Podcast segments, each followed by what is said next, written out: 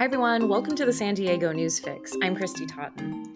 A new constitutional amendment proposal would let local governments veto state housing legislation. More on that after the news. California's Occupational Safety and Health Standards Board voted Thursday to change COVID 19 rules for workplaces. The proposal ends physical distancing requirements for all workers and allows most fully vaccinated employees to stop wearing masks.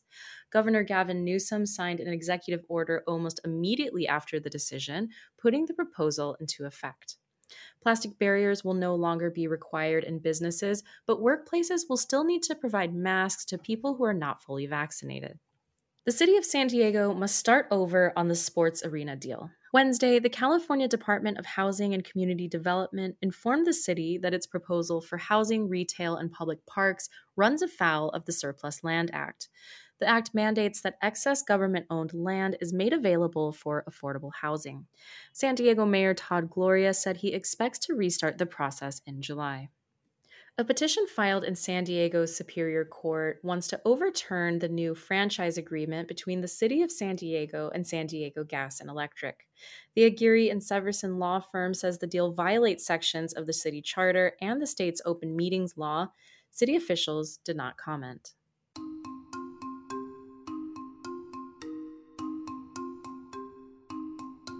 A new government constitutional amendment proposal would allow local governments to ignore state housing policies. Assembly Constitutional Amendment 7 was authored by Assemblymember Al Muratsuchi, a Democrat from Torrance. To get on the ballot, ACA 7's backers would need votes of at least two third majorities in both the Assembly and State Senate.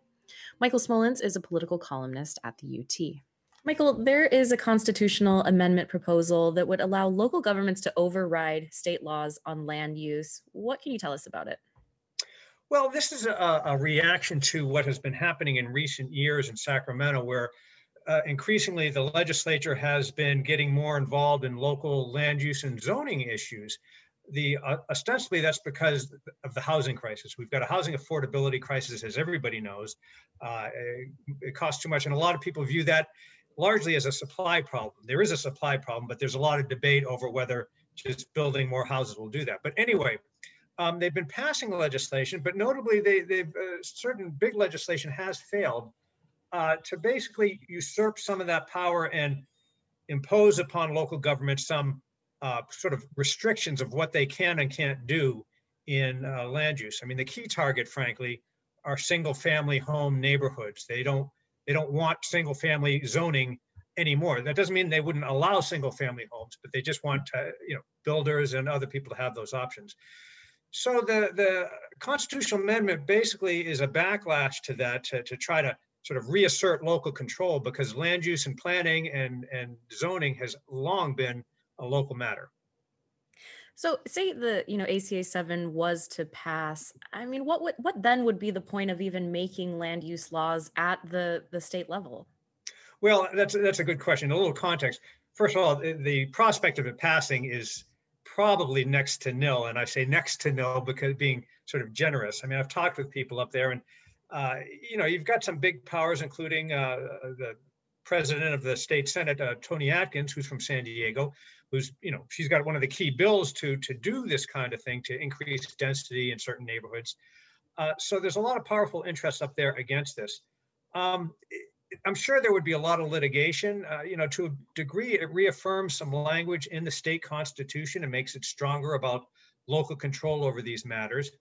But I guess in, in theory, if it passed and, and withstood, I'm sure, certain court challenges, that means that that the, the local city councils could continue on their way and not you know have to uh, abide by those kinds of state laws that that force them to increase density or at least allow it well, let's talk about Senate Bill 9. You know, we've seen support here locally. Mayor Todd Gloria wrote in favor of it. Of course, you know, he's not really going to have a vote in that way. But I mean, does it have a good chance of passing, or what's the conversation around it now? Well, I, I, think it does have a good chance of passing, Christy. Uh, a similar bill, uh, I don't want to say identical, but she had a similar bill last year and it passed both houses, uh, but it had to go back to the Senate for some, you know, some approval of amendments. And it basically just ran out of time. It was very sort of mysterious and nobody's fully explained why that happened.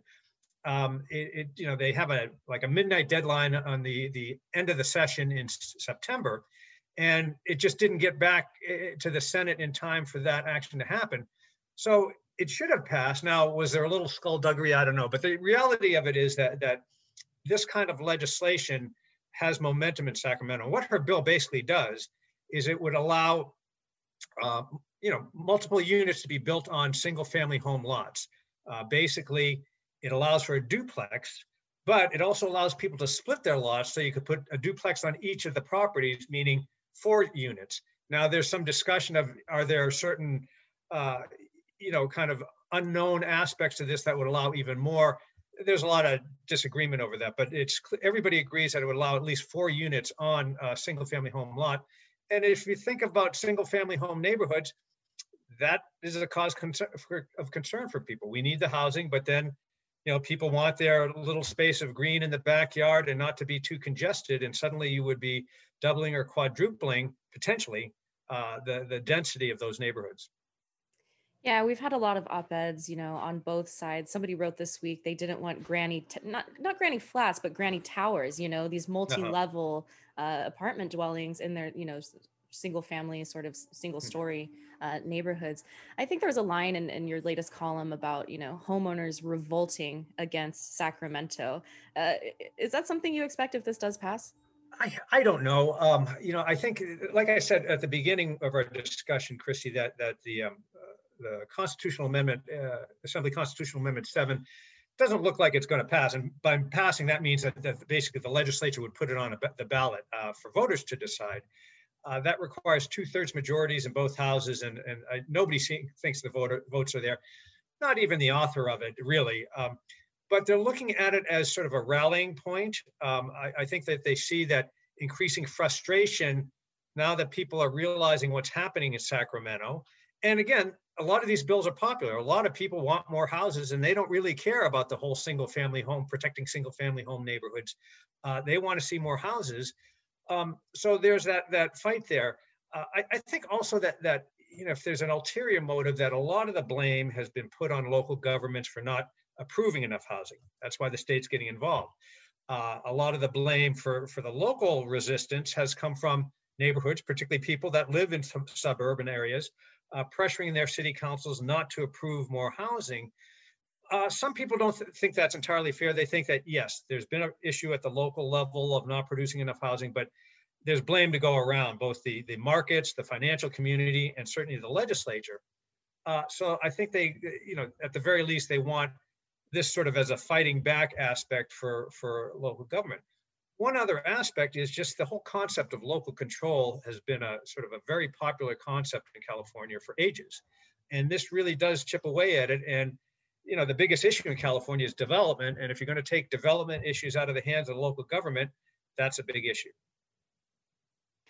Any takeaways or thoughts going forward? What will you be watching as this issue unfolds? Well, like I said, I, I, don't, you know, I'll be shocked if it passes and if it gets on the ballot through the legislature. I'll be interested to see just is there this grassroots effort, uh, you know, that that that does develop that that uh, you know homeowners and local governments revolting against Sacramento, does that build momentum? I don't quite see it as yet, but it, it, you know this is just starting to happen, and I think as these laws get passed and people realize what's happening, you might see that more. So that's what uh, I, you know, I'm kind of looking for. One other caveat in all this: it's not a given that local governments you know don't want to uh, increase housing. Uh, in fact, that the city of San Diego, and you mentioned Todd Gloria, the mayor, support uh, the Atkins bill. So they're on board with this, and they've been making moves to increase density, uh, you know, of granny flats or accessory dwelling, dwelling units, as they're officially called. A lot of other cities uh, are very much opposed to being dictated by the, the state on how many homes they need to have and whether the state should be the one deciding that. So you know, it's, you know, even, I guess what I'm saying is even if it's brought back to local control, people still might not like the decisions they're seeing on housing. You can find these stories online at san diego union tribune.com. I'm Christy Totten, host of the San Diego News Fix. Thanks for listening.